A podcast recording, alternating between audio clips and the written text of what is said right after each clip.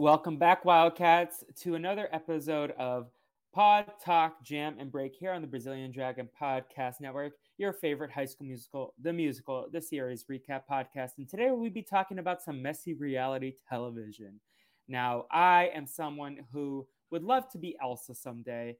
It is the Brazilian Dragon himself, Felipe, and I am not alone. I am joined by my ride or die, my Anna, my Gina to the Gina to my Kourtney. It is Sam Davis. Sam, how are you doing today?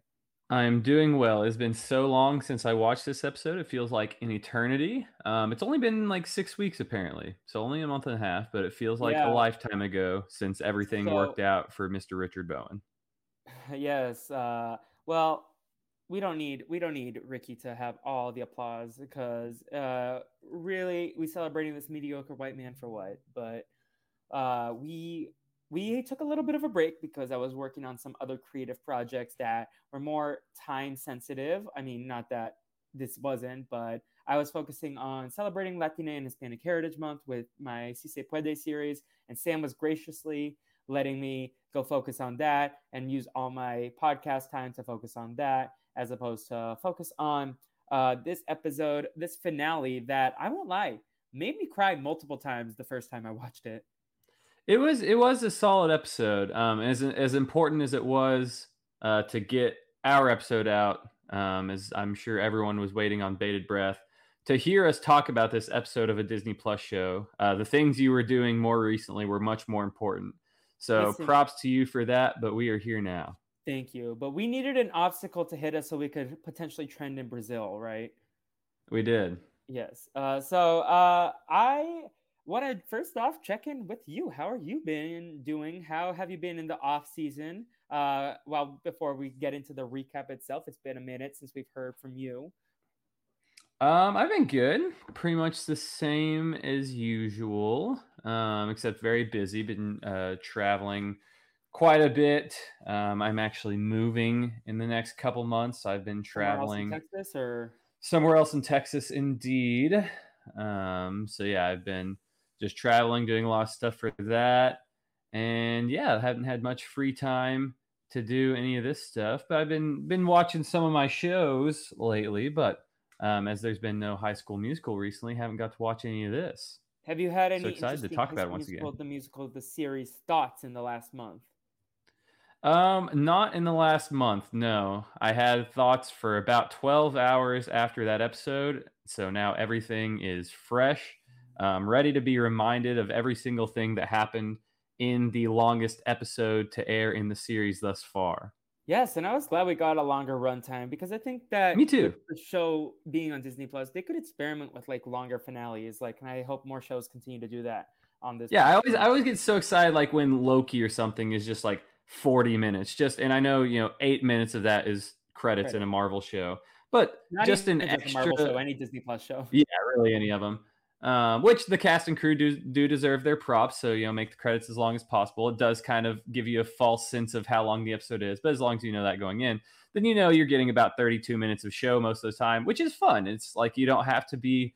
We're not stuck to the the 25 minute model or you know previously was 22 minute model on on network TV shows but we're we're not bound to any sort of like restriction on how long a show has to be. So yeah give us as much content as we want. Yeah and uh especially for a show like high school musical the musical series we've been very uh we've been talking about how like it felt like there wasn't a lot of room to breathe a lot of the time. But with more time, I think these mm. writers are able to fire on better cylinders and do more interesting work. Like I said, I was definitely emotional watching the episode the first time. Like maybe I was just tired. I don't know what it was, but I cried multiple times. And not this rewatch that I did for today, but um, it was like a solid episode. I'm like, these writers have good writing abilities, but maybe it's the truncated runtime, maybe it's like other factors, but I thought this was a very solid episode. Not a perfect episode. I don't think the show will ever hit perfection. It's no it's no Better Call Saul. It's no Succession. But for what it is, it was one of the best episodes the show could ever deliver. So, since we last chatted, Sam, we have had some cast news for season four. Uh, we discussed on our last episode, which seems like years ago at this point, that season four is going to take place when East High is going to have the cast members of the original High School Musical series come film the fourth movie. And with the cast casting and announcements of season four, it's been announced that Corbin Bleu will be returning for this season, as well as Monique Coleman and Lucas Grabeel. So, what are your overall thoughts on this first piece of news before I ask a lot of questions that I have? Um, so it makes sense that they still can't get Zephron and Vanessa Hudgens, obviously. Um, yeah, they're getting Monique Coleman. They're getting Kaycee Stroh. I believe I saw Kaycee Stroh yes, was going to be in this. They got a, a big celebrity get in Kaycee Stroh. Um, no, it should be interesting. I, I kind of appreciate that they're just leading leaning into the absurd meta of uh, what this show has become now. It's kind of funny. Um, I'm I'm excited to see what they do with it. Um, I thought it was it was a fun concept for what they were doing for this documentary with season three. I don't know how. I guess Corbin Bleu's character Corbin Bleu, um, had kind of a, a, redemption arc in the last episode where he's finally not a stupid idiot piece of shit now.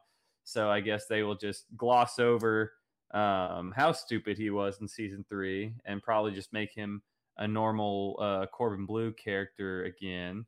But yeah, I'm curious to see, yeah, how much of the the original High School Musical cast members do they fictionalize what they're like? How absurd is it? How believable is it? But yeah i'll i'll give them some leeway and let them take a swing at it. See i'm on the other end of the spectrum because i i think we all were excited because we're like oh zephron and vanessa hudgens and ashley tisdale will all be there. They are not announced yet. They are not guaranteed. Right. we did get uh coach coach bolton. He'll be there um but like what is he doing anyways besides making tiktoks um, right so I I'm a little more hesitant about this than you are because I'm like, give us at least a fourth High School Musical if you're gonna do this and you're right. pretending that it's gonna be a fourth High School Musical. Can you at least make a fourth High School Musical as well? Yeah, that, that would definitely be the best way to do this. Is you get Ashley Tisdale, Zac Efron, Vanessa Hudgens in there for you know, one one cameo. Um, you don't have to get three episodes like Olivia Rodrigo got this season, but just one cameo where they actually do tease a real uh, fourth high school musical movie and then it actually does branch off into that um, I can't I can't blame them for not being able to get those people for the show. I assume you know Joshua Bassett's bag is probably getting pretty heavy, um, and at the end of the day, it is a streaming show where they are not generating ad revenue. Um, we see a, the unfortunate side of capitalism strike all the time, especially with Netflix, where they're just dropping series um, before they even make it to air sometimes. So too soon. I'm so upset about this Nicole Byer and Lauren. Yeah, that that was definitely that was the one I was referencing. Um, very unfortunate. So whatever it takes to keep some of these shows that we enjoy going, um, I guess that's better than them unfortunately getting dropped. But I, I completely understand that they don't have much left in the budget for those three big stars. I I feel like they made this decision, decided to announce it before they were 100% locked in, and now uh, that there's as much buzz about it as there is, like maybe Zephron will hold out for a bigger check. Vanessa yeah, do the same. Like it's not. I don't think it's worth focusing season four's story on this if they don't have a good story to tell. I think they were more excited about the idea before they even started planning out the story because I feel like we had such an interesting cliffhanger here mm-hmm. that we could like focus season four solely on that without even addressing a high school musical four when this is probably not the original story that they had in mind and then someone probably pitched it like oh wouldn't it be cool and it's like let's just lean into that and i was like no i feel like they got a little too excited because I swear, if I get let down, which I am most likely going to be let down, mm. I will mm. be so disappointed, especially because at this point, just give us a high school musical four if you're going to do this plot line. Yeah. And if you don't have a high school musical four to give me, then don't even tease me with it. No, I'm with you. Um, I think they they will talk about it in a bit. I'm sure they did do a good job with setting up actual drama for the next season with the time jump at the end of this episode. So yeah, I'm I'm with you on that. Don't don't half-ass either storyline. You know, just go for one, and we will enjoy whatever you give us. But don't give us a lot of like half fleshed out, um, you know, non-thoughtful plot points. Because I think this was one of the biggest strengths of this finale is that it was like so solid and gave a lot of like closure to some arcs from this season, set up a lot of a little bit of things for continuing storylines for the next season. Um, I was still confused as how we were going to loop in Jet and Maddox in the next season, if at all. Mm-hmm. But I otherwise like I feel like we closed we literally closed the book on Nini. I don't think there's a point for her to come back unless it's like a, like a season finale. They're doing the musical and she's gonna come watch them and support right. them.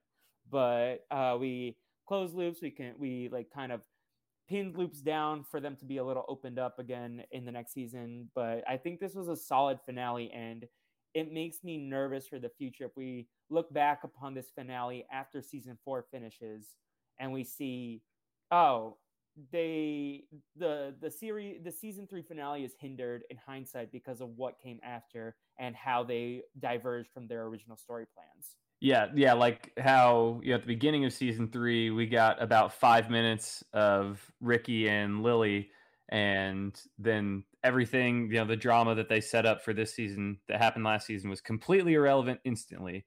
Yeah. And if that happens again with the plot lines they actually set up. Like I will give them that the Lily thing that was fine, that was disposable, whatever. If they actually do the same thing in the first five ten minutes of season four and then completely move on to uh, you know the the High School Musical four storyline, that will be unforgivable. I would they legitimately a lot of bombshells in this finale that if they don't yeah. even address at all or like yeah. barely address and like kind of like smooth over and like like they, they this show loves to do a quick oh this is kind of what happened like the one that example that keeps coming back to me from this season is when Carlos changed the cast list and then they immediately like just washed over. It was right. Like, Carlos, we have cameras in the office. Bye. Uh-huh. Um, if they do that with like something as groundbreaking for um like a character development plotline like Big Red and Ashlyn's storyline, uh-huh. and I'm gonna be heated, especially because yeah. we have two bisexual characters on the show uh-huh. right now. Yeah, all all of those things like not even just like spend the whole first episode on that kind of thing like that should those should be plot points going forward through the entire season that should like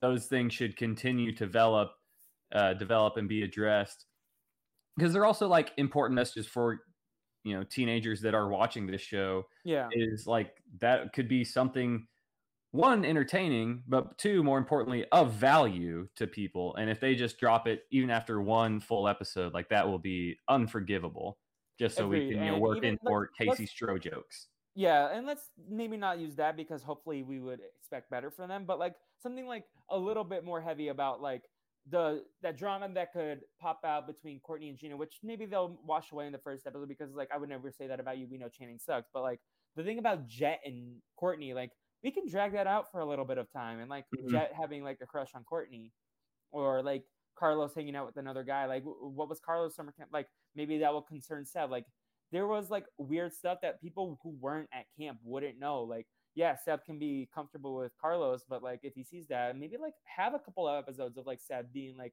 I really need some reassurance from you, Carlos, and then uh-huh. like having it like not as like like oh, you would hope with the big red and Ashlyn stuff they would like actually take some act, uh, some care with that but yeah uh, so I'm gonna use another example but like that's the biggest one. If they drop the ball on that, I'm going to be really pissed. Yeah, no, 100% with you. The Gina and Kourtney stuff, that's, you know, just putting this into real life situations, not making a, you know, cheesy teen TV show, putting into real life situations, that was, is the one that's easiest to brush over because they're everything we know up to this point. There should not be hard feelings about that. That should be easily explainable.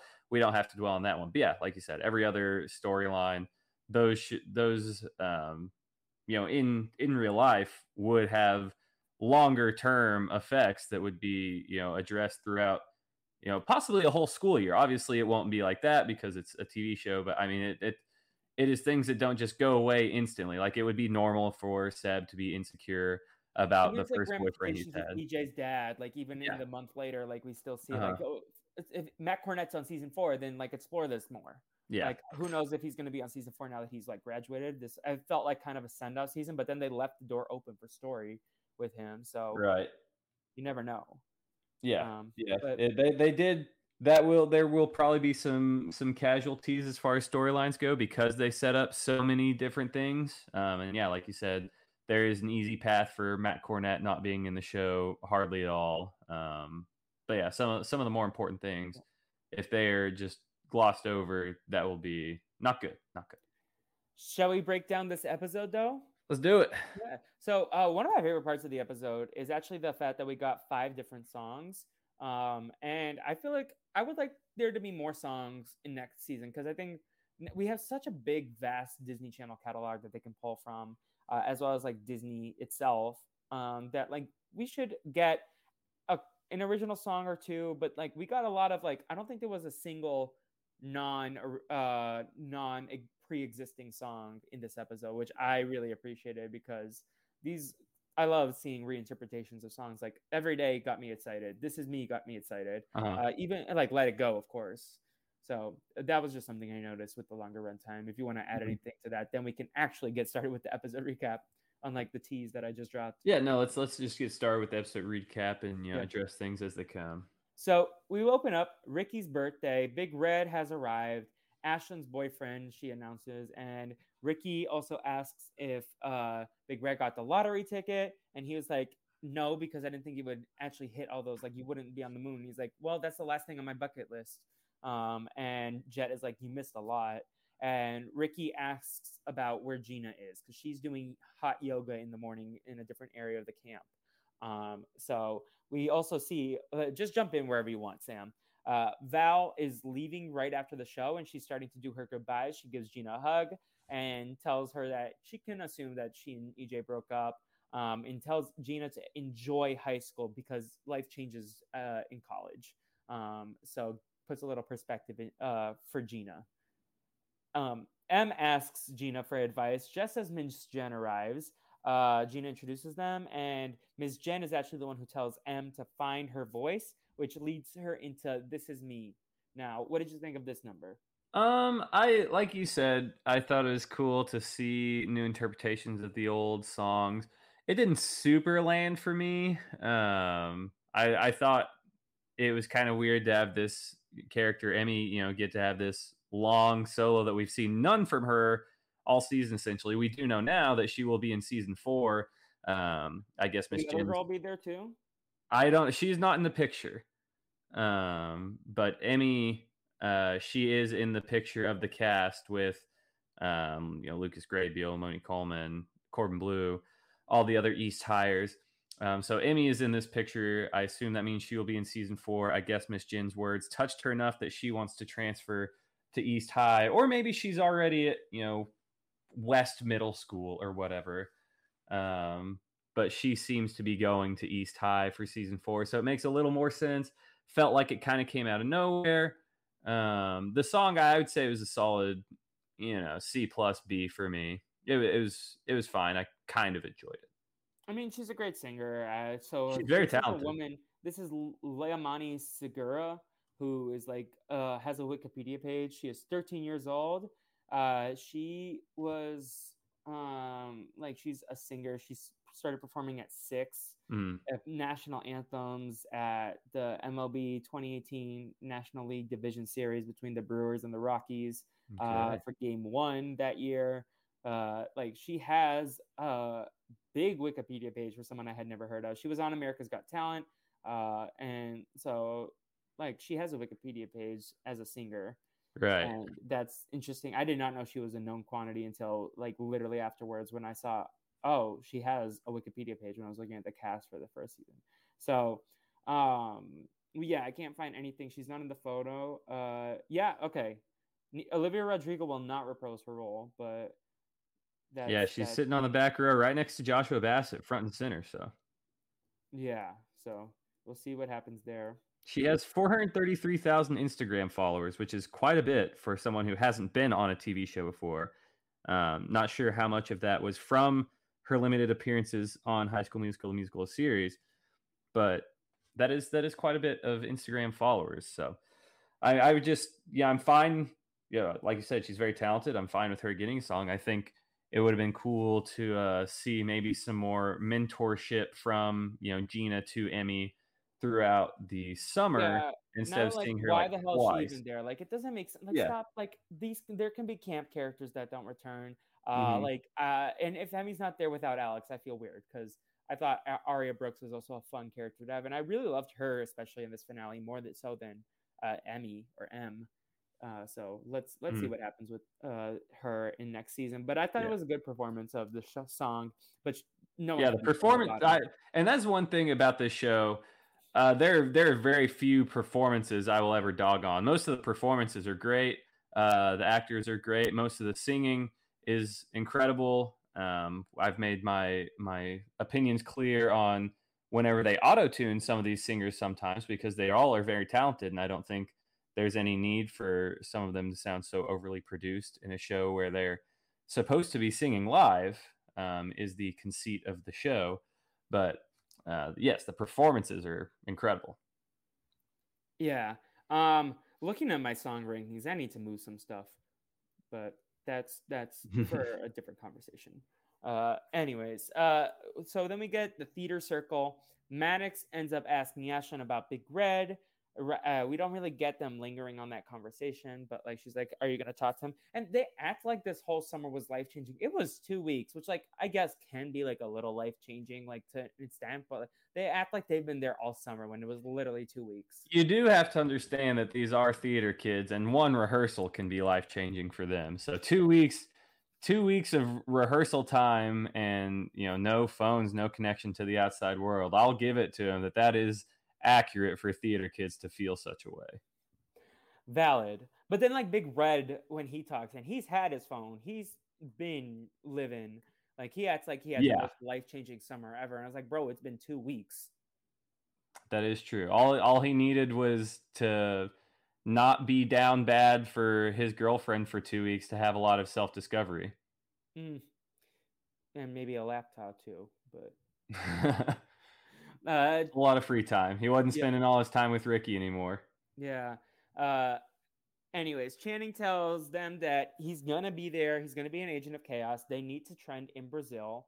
Um, and I'm like, bro, jump in front of a train. We don't want you here. Also, how how terrible of a job he's doing to tell people that. Like you don't you don't let people know like, hey, I'm gonna try and make you look stupid and like try and get your fake LVP drama for out the of episode. Like, is there Oh, yeah. Yeah, no, it's, it's got to be Channing.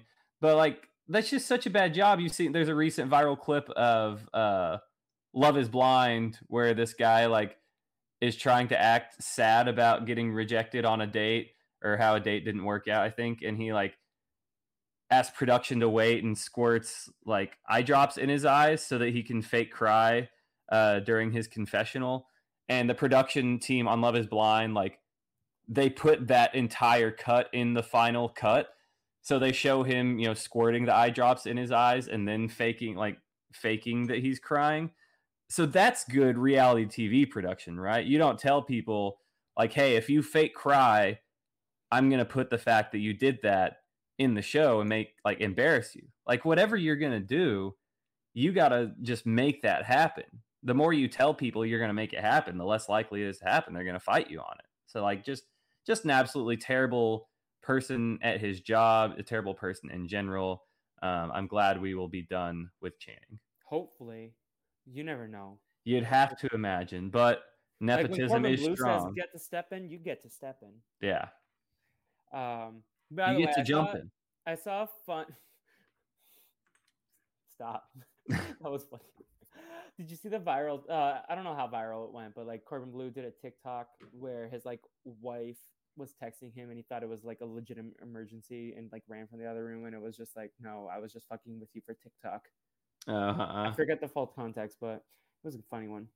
Uh, That was like on my one day that I returned to TikTok. I need to Uh. get back on TikTok more often. It's just sometimes I just like I I know I spend hours there anyway, so I just haven't clicked on it that much lately.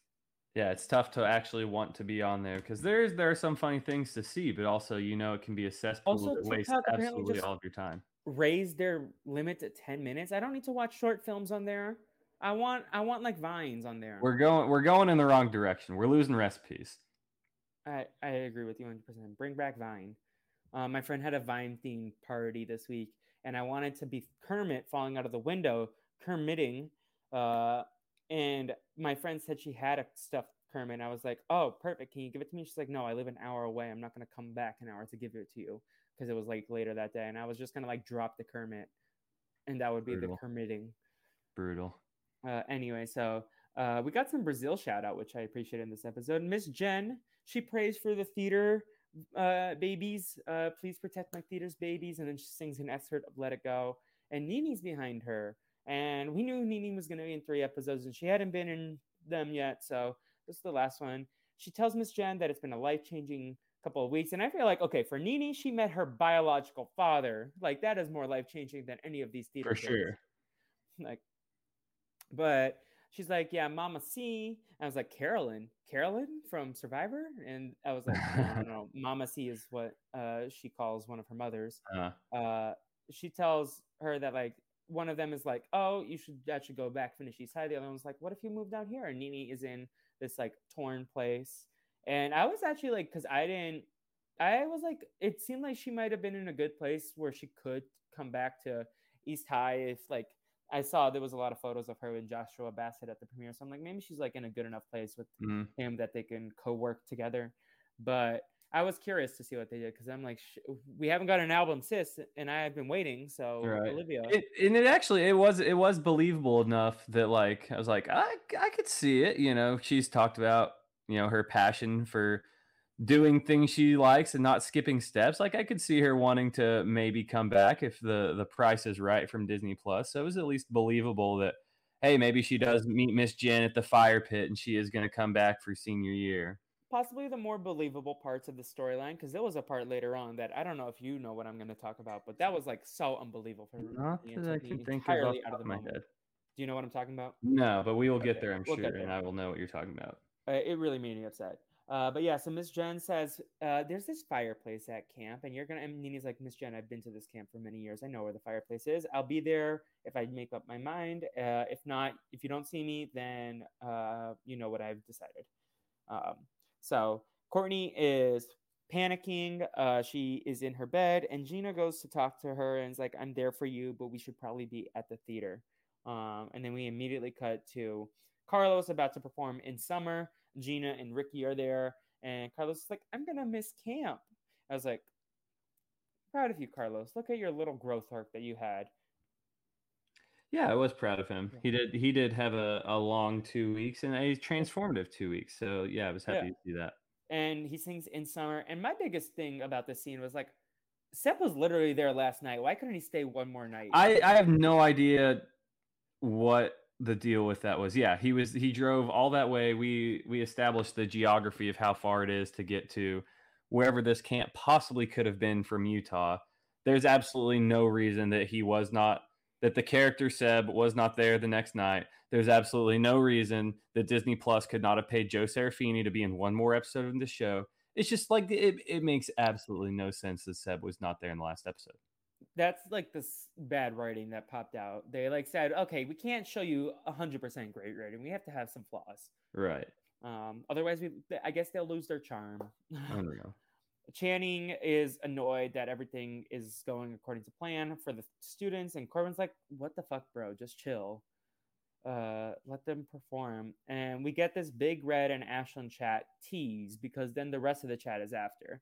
Um, we also have the scene where uh, I believe her name is Aria Brooks, who plays Alex. She is there with Dara Renee, um, and Alex tells Kourtney that she has anxiety also, and she's been meeting with therapists. And Kourtney's like, "Oh, uh, you have a therapist and i think there is like now we are not black but i thought it was important to see these two black women discussing therapists especially black girls because i have been told by my black friends that therapy is sometimes considered a taboo subject uh, because then you have to like admit that they're uh, you have mental health issues and to some people in not just black communities because it's been Mhm. prevalent in latino spaces as well but like and probably also white spaces. Like you're saying, basically, by having a therapist, you admit that you are crazy, which is not the step that people need to be making.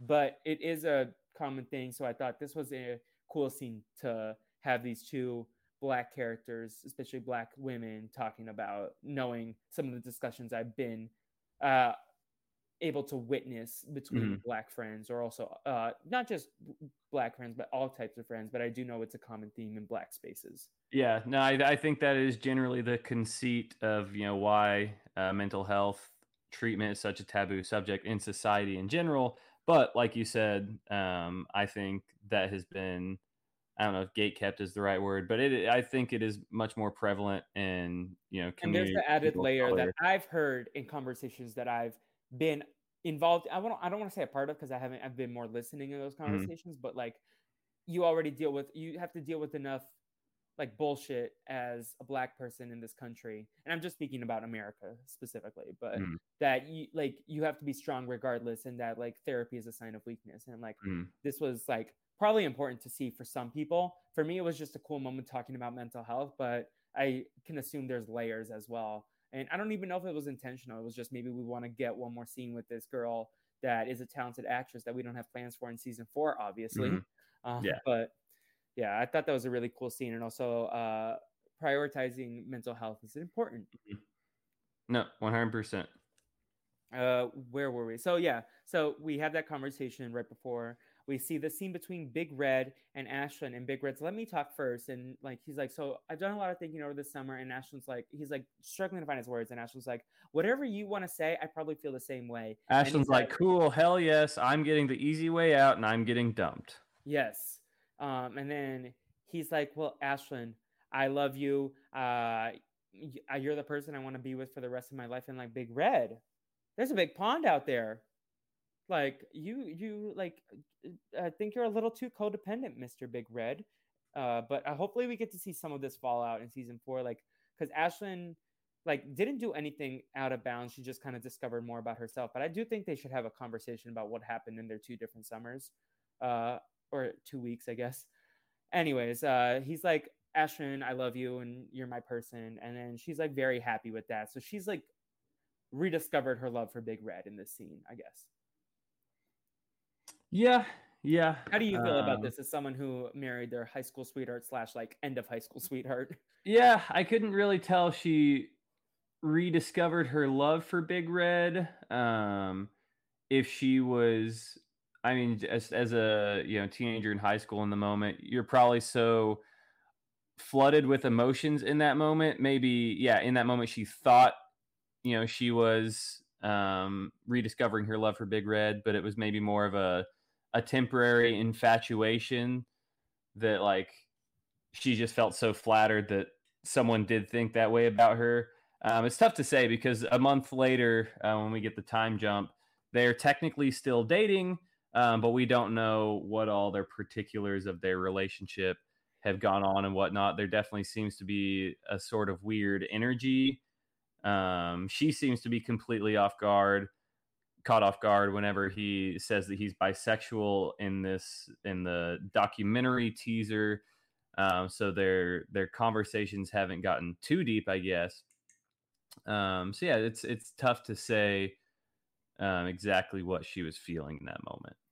That's like, I guess we'll talk about the time jump later on, but there I have a lot of questions. We'll we'll get there when we get there. But yeah, no, it just felt like she was like more secure in how with and comfortable staying with Big Red in that moment, as opposed to like maybe she didn't want to dump him after he says that, but she seems right. genuinely happier that after he said that than before he said that about mm-hmm. their relationship status. Yeah, certainly. No, she yeah. certainly. Well, like I said, I think she seemed happier. Whether or not it was, you know, deeper about their actual relationship as a whole, or a temporary infatuation that oh, someone is, you know, professing their love for me. That's got to feel good regardless of whether you are reciprocating in that as much in that moment. Um, tough to say without any of the other context behind it. So uh, we see Kourtney's performance of "Let It Go." First things first, what you think? Great stuff. Um, Dara Renee ate. No, she always does.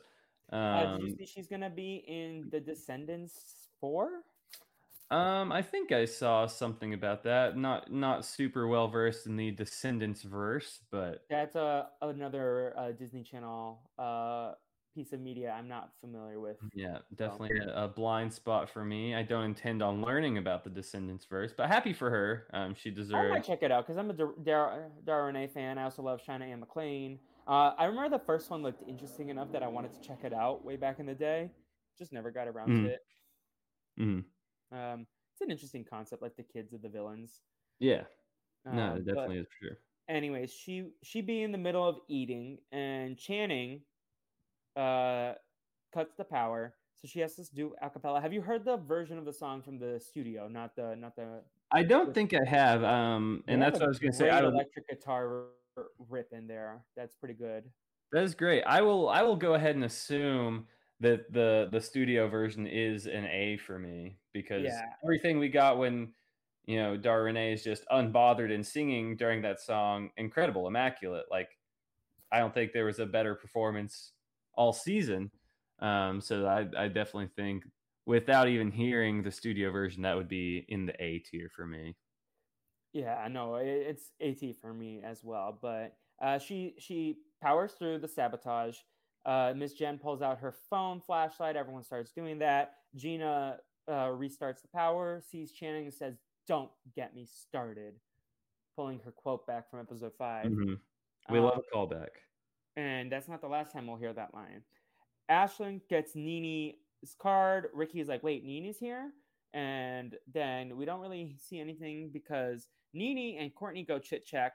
And Nini is proud of all of them, especially Kourtney. And I was like, this is a friendship that I wish we got to explore more, even in season two. I feel like this was just a season one friendship that, like, I, I would have loved to have seen more with them over the three seasons that Olivia mm-hmm. Rodrigo was part of the show.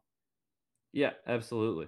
And I guess maybe season two they had more plans, but COVID happened, so we don't know for sure. But uh, it was nice to see them have a final moment because if anyone deserves that, it's Kourtney with Nini.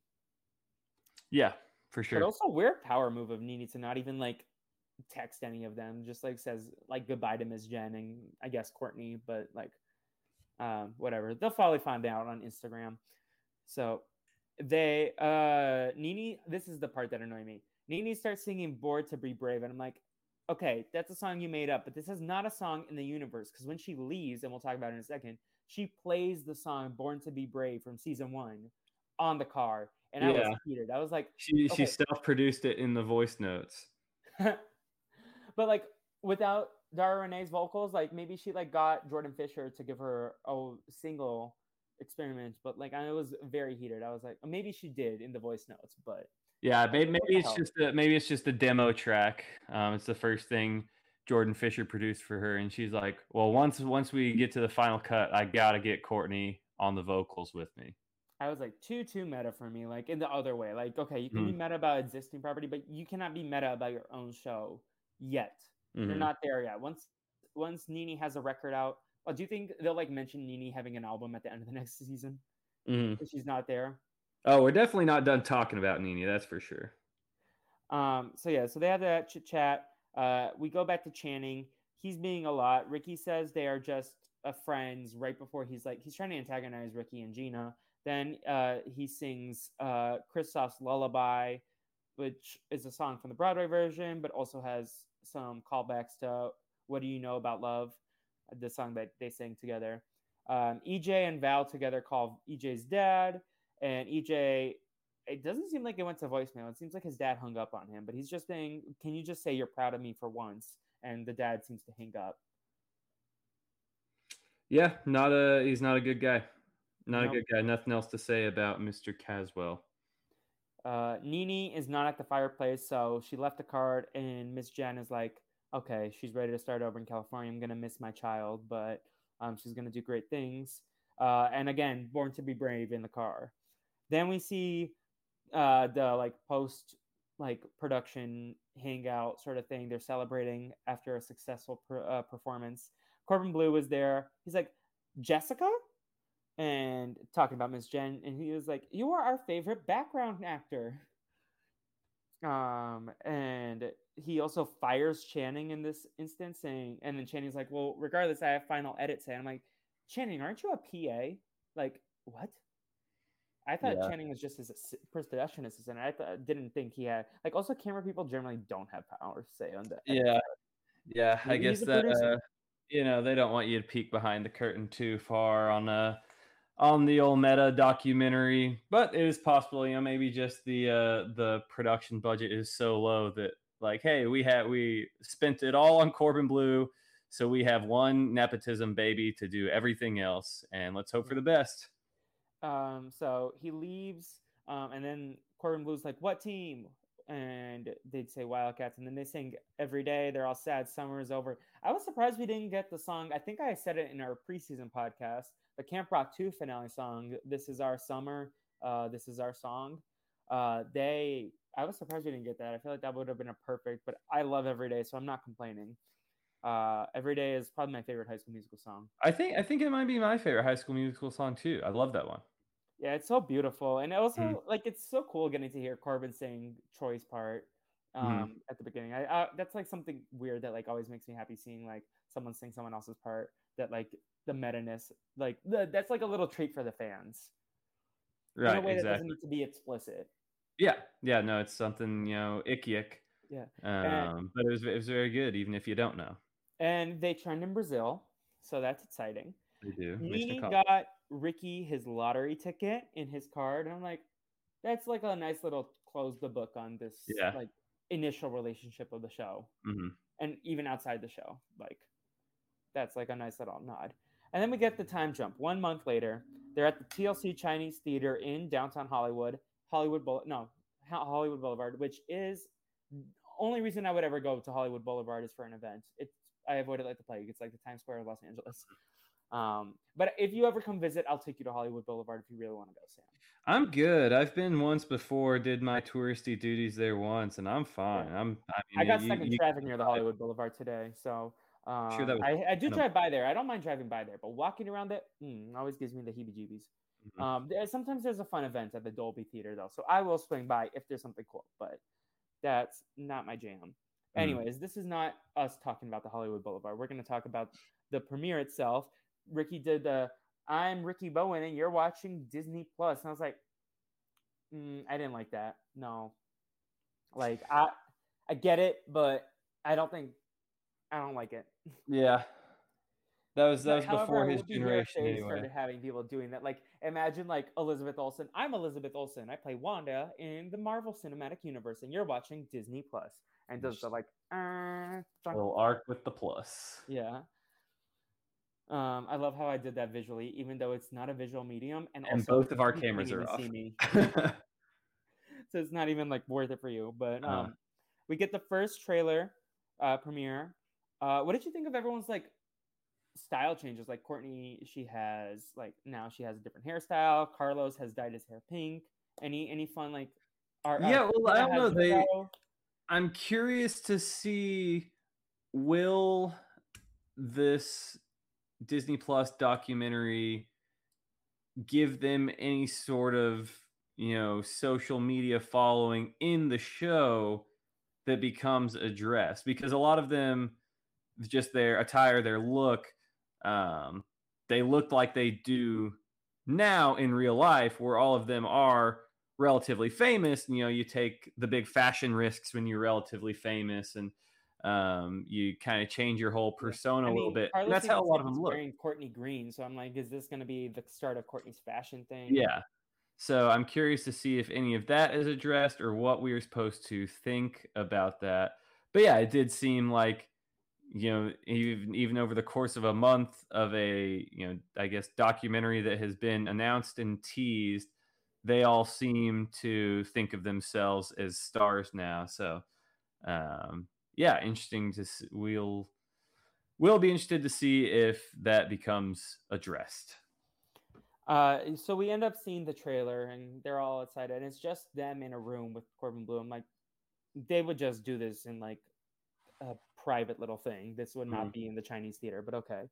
Um, so they see the messy, dramatic trailer. It's very, it's cut together, um, very dramatically, and then I legitimately yelped because it was always my hope to see like Jason Curtis Rivera did say on the season finale podcast of last year or the season well, last episode recap that EJ, Big Red, and Ricky cannot all leave East High with none of them being openly queer.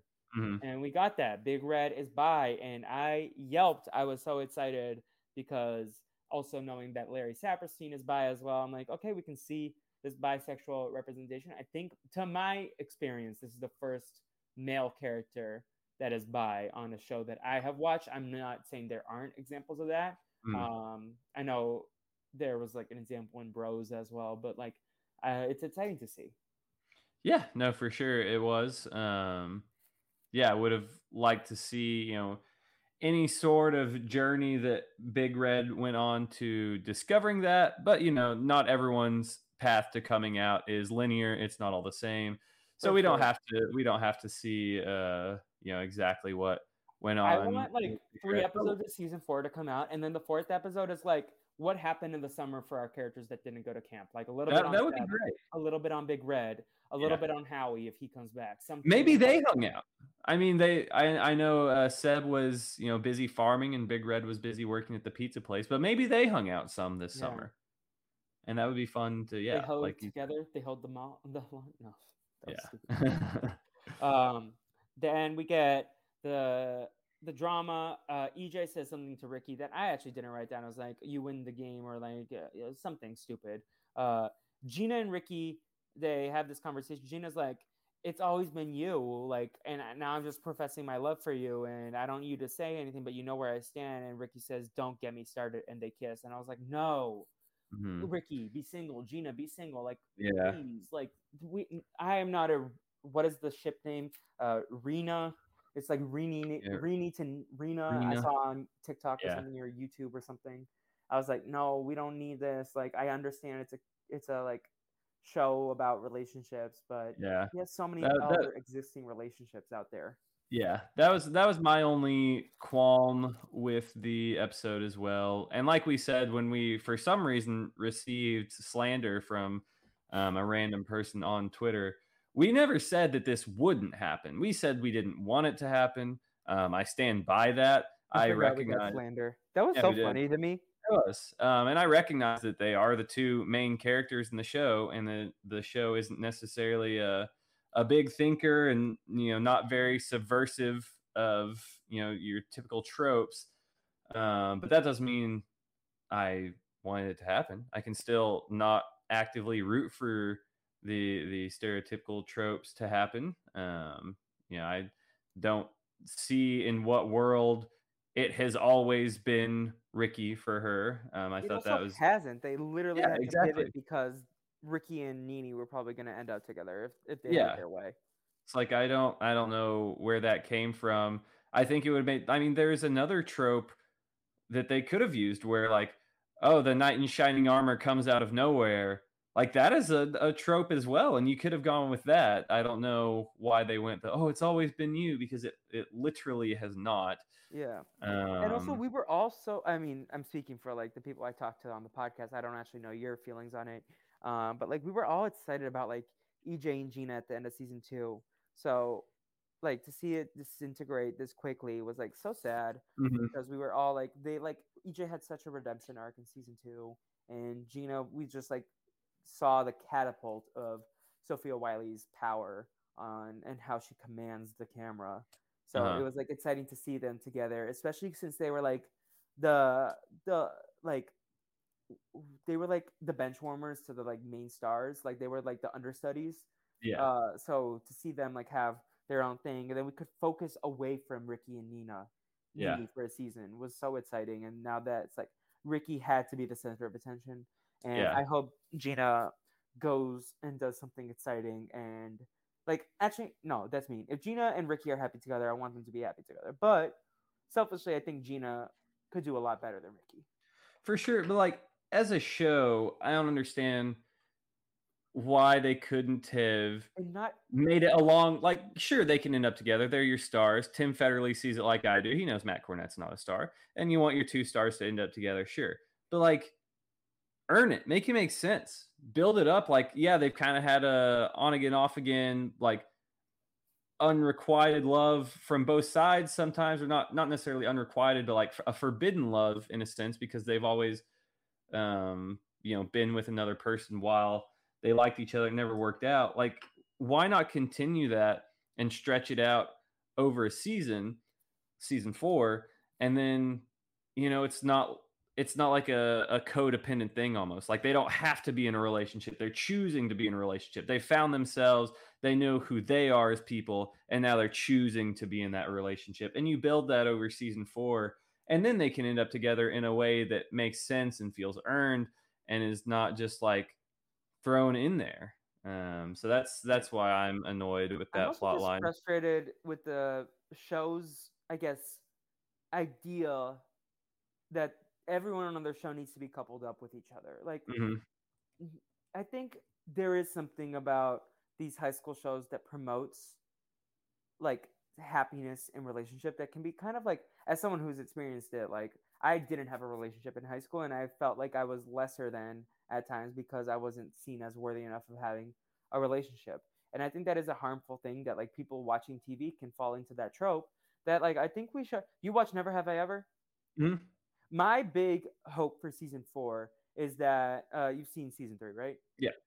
So I would love it if the whole show started out with Devi trying to get to have sex, and at the end, and that season three cliffhanger was like they end up at the start of season four and nothing happens. It was just them like going to ha- like going to do it, and then they decide not to do it, and the show ends with Devi going off to college and still hasn't had sex because I think that uh-huh. would be like a whole promotion of self-love and like i think that would be such a fun little subversion of this entire concept of the show never have i ever left high school without like doing it would be like such a subversion to that like we don't need to like promote relationships to be happy in high school. I think that would be cool to see like a character just like kind of doing whatever they want and not needing a relationship to yeah we we talked about you know giving teenagers important messages that they need to see in high school.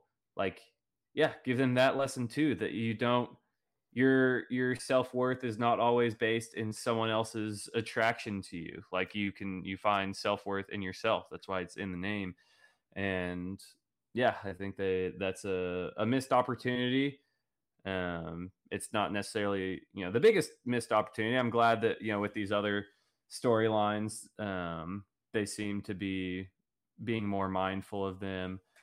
But I think, yeah, I think this could have yeah. been another one as well. Um, and we just get confirmation that Chan Channing's not in, involved in the edit of the actual episodes, just in the trailer. I think that's what Corbin Bleu said. Is there anything else in this trailer besides like the big red reveal and then the ending with Ricky and Gina that you really wanted to hit on? That anything jump out to you? We saw like a clip of like Carlos talking to some dude and it was cut together weirdly. Uh, strangely enough, Seb wasn't in the documentary, but Big Red was. Miss Jen wasn't in it. Mm. Uh, we didn't see any Dewey Wood in this finale. Yeah, yeah, I'm not sure. I don't have much to comment on other than you know what we talked about. Some of the things, the drama that the whatever the final cut has uh, evoked. I think some of it is easier, more easily explained, like the Gene and Kourtney stuff. Like we, you know, got to dwell on that stuff.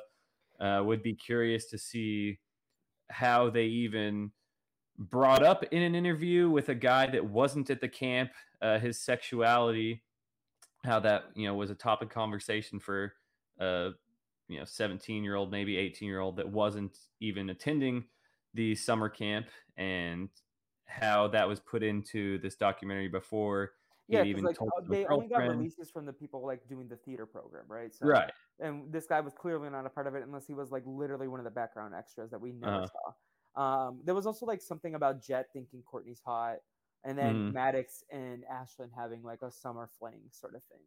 Right. and like the gist of the things that we didn't discuss, but like I feel like most of that is not going to matter. The big things that we'll take out of it is going to be like Ashlyn and Big Red both being by, and then the final scene with Gina and Ricky.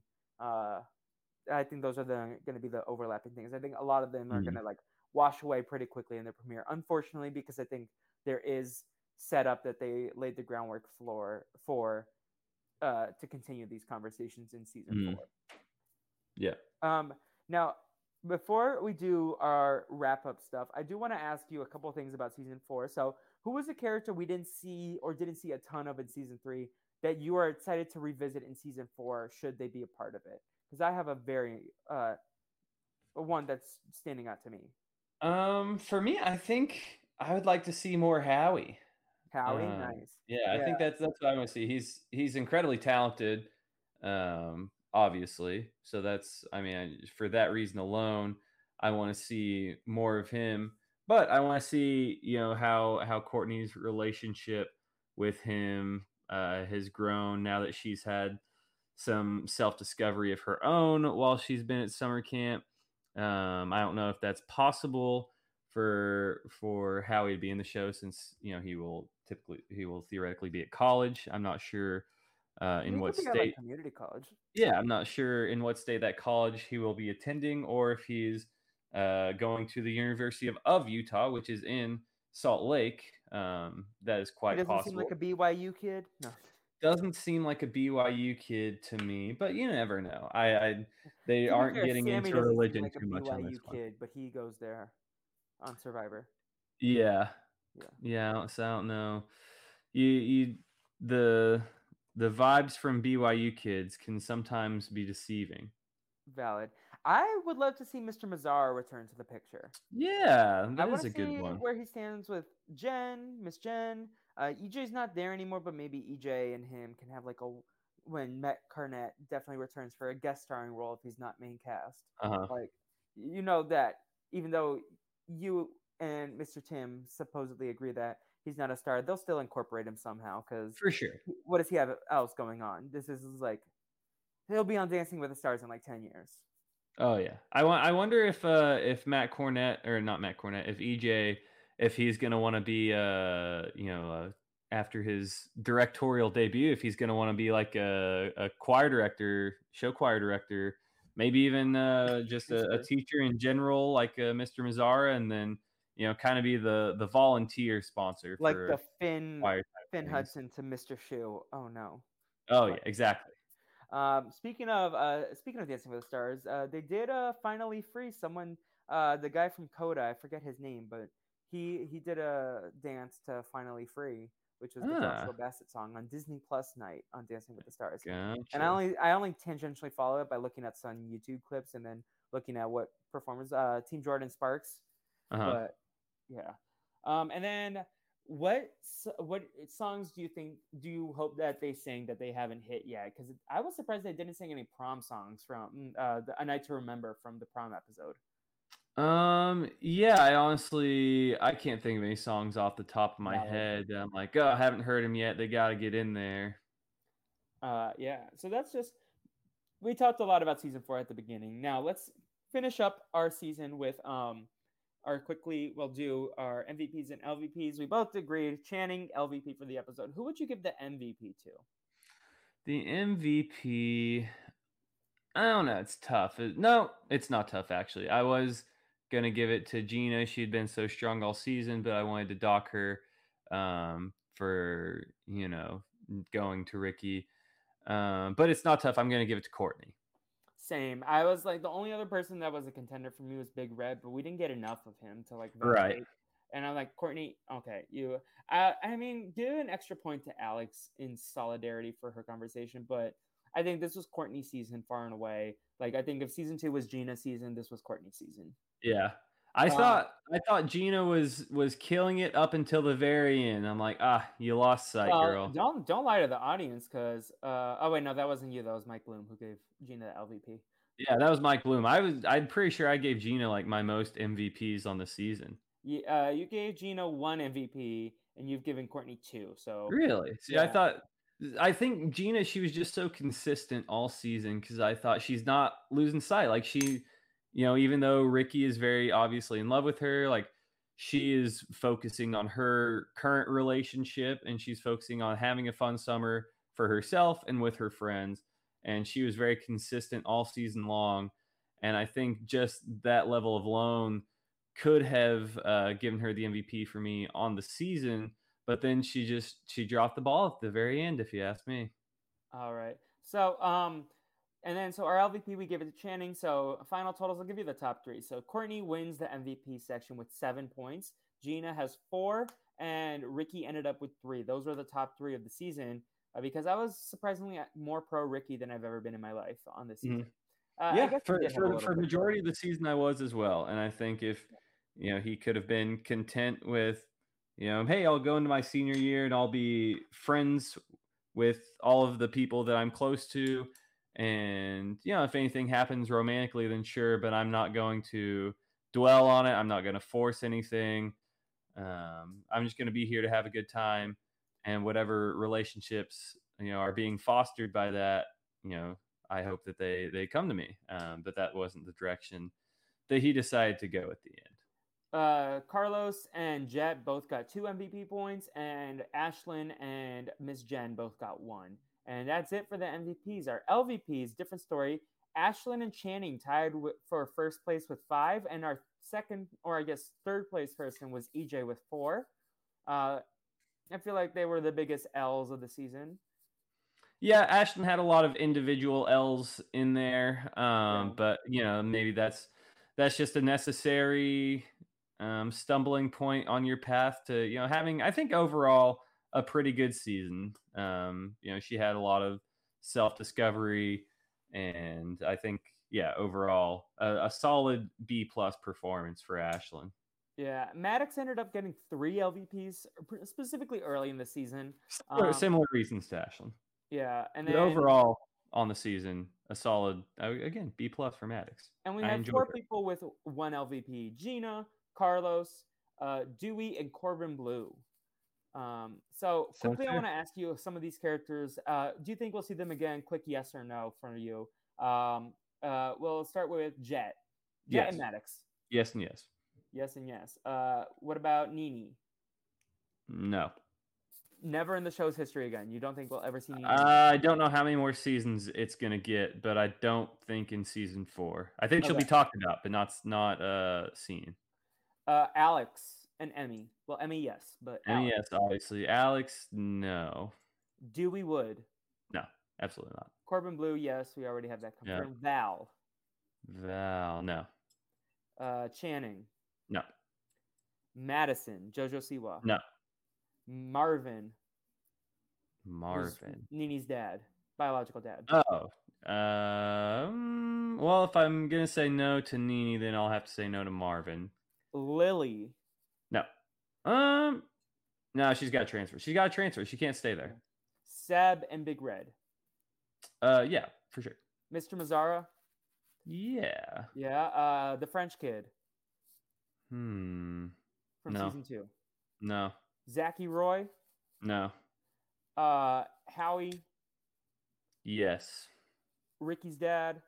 Yeah. And last but not least, Queen Natalie Bagley. Yeah, I think yeah. Natalie Bagley's back.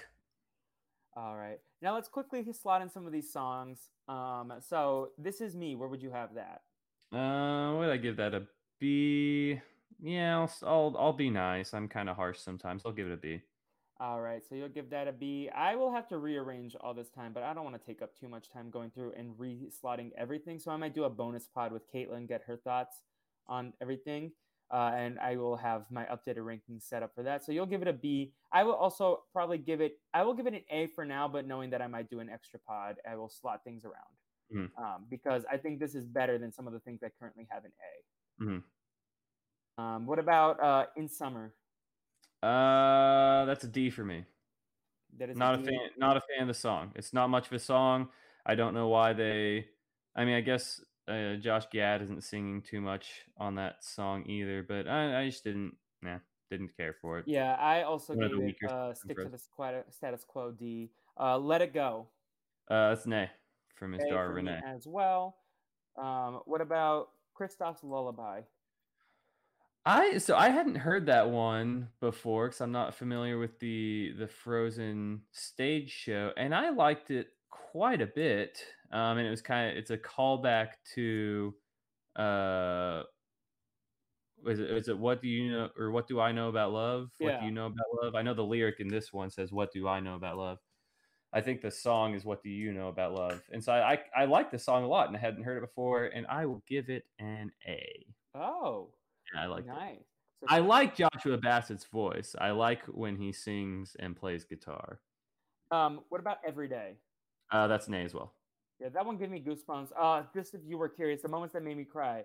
Alex and Kourtney's conversation. This is me. Uh, let it go, and then every day. All right. I was also like very tired that day, so maybe I wasn't too. That's but fair. like also normalize men crying. So For sure, for sure. uh, any final thoughts? Uh, I I know since this might be our last conversation about the season, let me just go quickly through your rankings, and I want to get your any moves quickly. So let's give it the F tier first, the Ballad of Susan Fine. Yep. Sounds Uh, right. D tier, uh, Shallow Lake and In Summer. yep. Uh, Bet on It, the C tier. What time does it start the party? Balance, Rising, Different Way to Dance, and Here I Come. Sounds about right. All the all the pop songs. Uh, Fabulous, which is the B tier, finally free for the first time in forever, the Jet version. You never know. Fabulous, Love is an Open Door, It's On, Wouldn't Change a Thing, and This Is Me. Yep. And then your A tier, the I Want It All, for the first time in forever, slash Do You Want to Build a Snowman mashup, Let It Go, Kristoff's Lullaby, and Every Day. Yeah. No, I, I don't miss. I didn't miss. don't I don't miss. And that's all 100% correct and accurate. Yes. Well, Good. Sam, I had a lot of fun talking about this season with you. We had you on almost every episode, which is always a success for a recap series. Um, for like to have both co-hosts there, especially when my schedule is not the easiest. Yeah. Well, that makes me feel good because sometimes I felt like I was doing the bare minimum and dropping the ball for you. So I'm, No, you I'm, did uh, some recaps for me when Disney Plus was playing games on my computer. Could do that. Could do that. So Yes. yeah, just doing my part.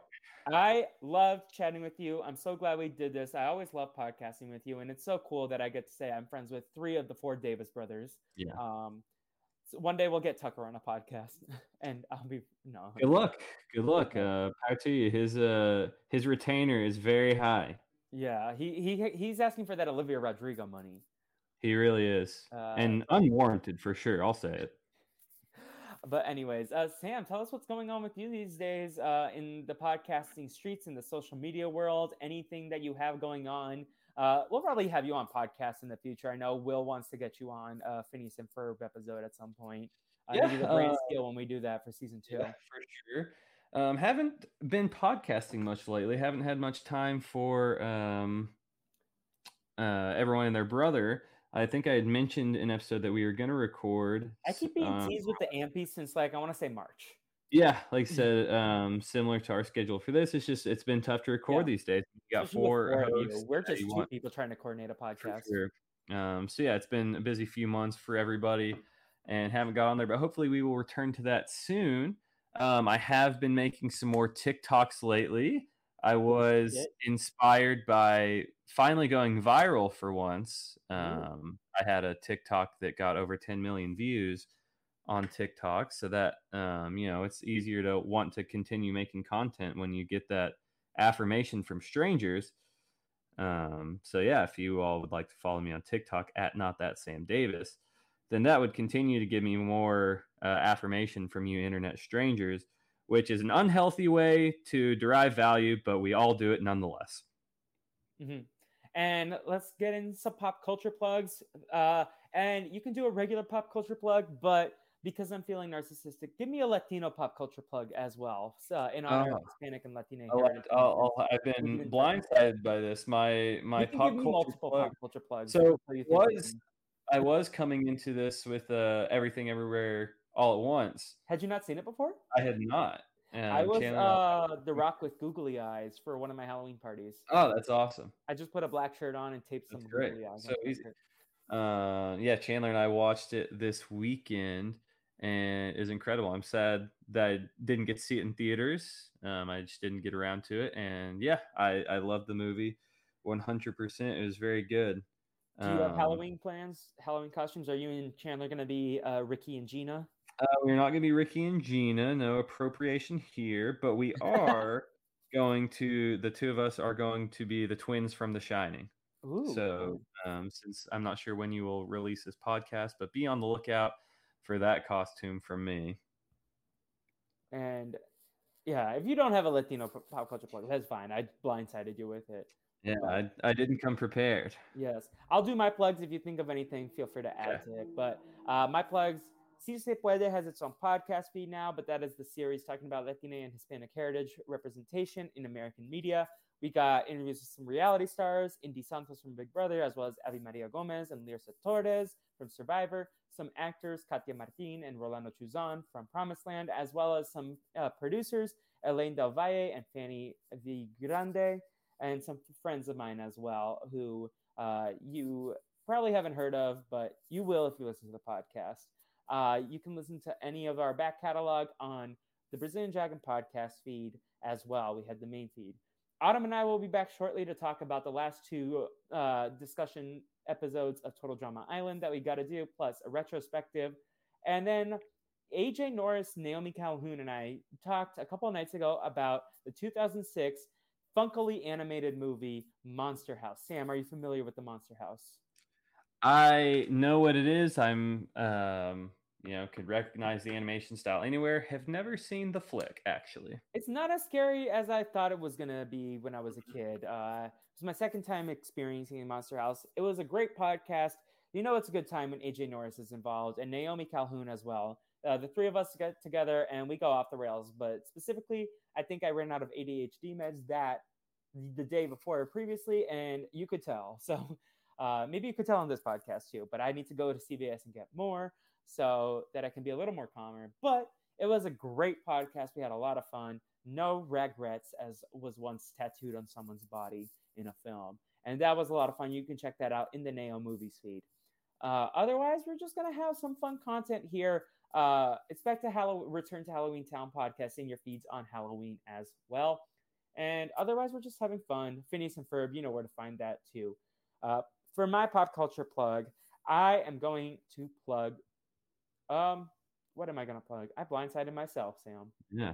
Well, I would plug the Brazilian Dragon podcast and everything you've been doing. Um, I know you've already plugged that before, I but appreciate that. can't, can't You know stress enough um, how important it is the work you're doing and all the cool guests you've gotten. I mean, you, you mentioned a lot of them earlier, but really big gets for you to to have on the pod.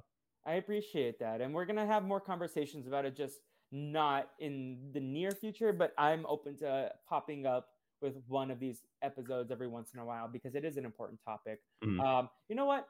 I'm counting Survivor 43 as a Latino topic. Uh, Karla and Jesse, to me, are the front runners of the season. I 100% agree. So, uh, though that's that's uh, my Latino, my pop culture recommendation. It's a good season, and Mhm. Cody is great TV as well. Um, so I I'm enjoying the season. Uh, and I'm trying to think anything else that I've been watching. I really haven't been watching a ton. Yeah, I uh, my mind is blank.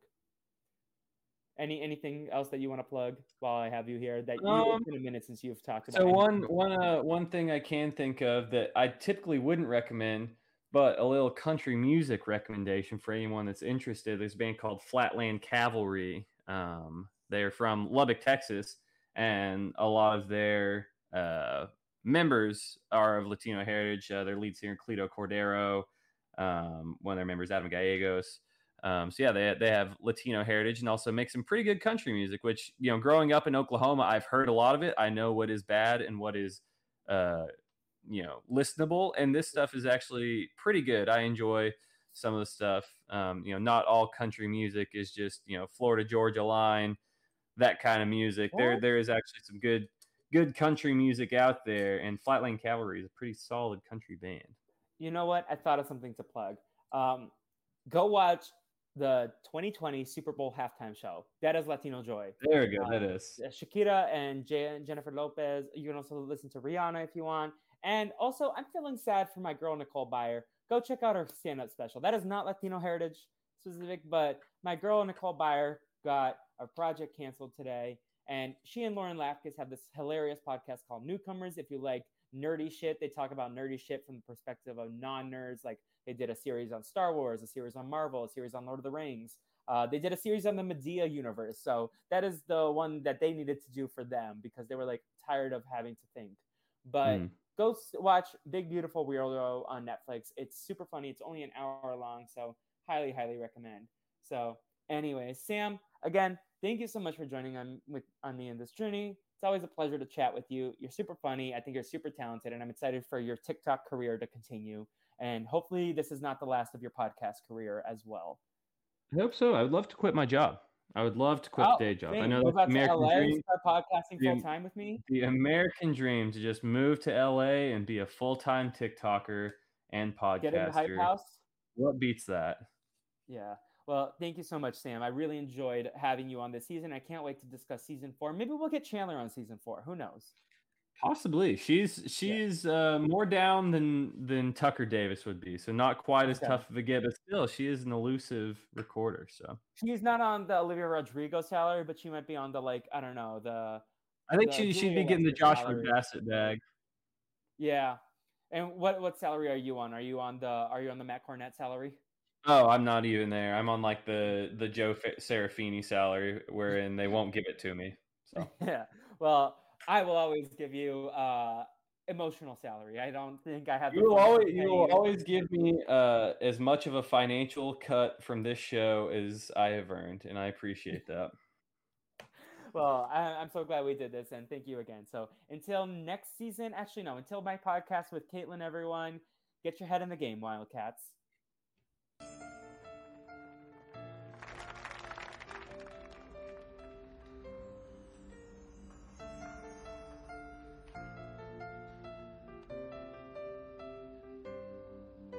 The snow glows white on the mountain tonight, not a footprint to be seen. A kingdom of isolation, and it looks like I'm the queen. The wind is howling like this swirling storm inside. Couldn't keep it in, heaven knows I tried. Don't let them Be the good girl you always have to be. Conceal, don't feel, don't let them know.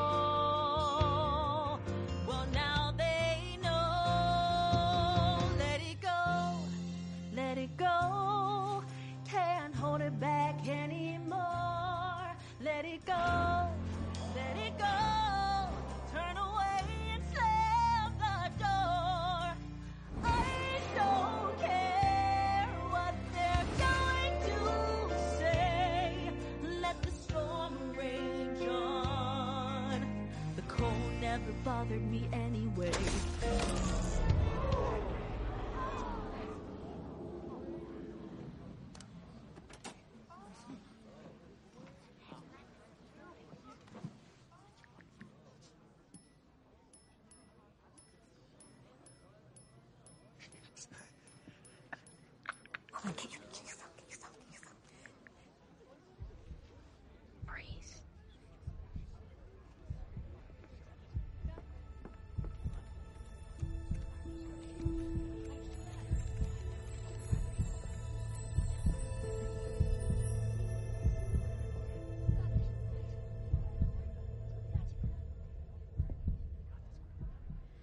funny how some distance makes everything seem small.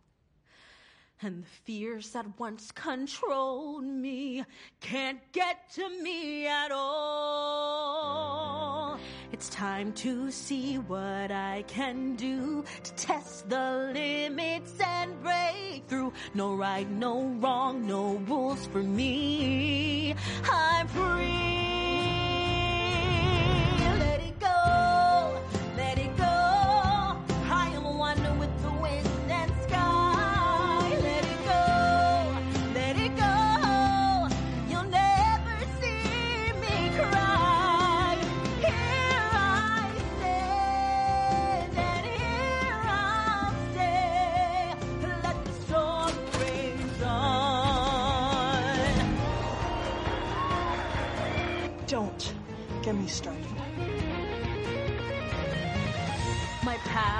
Me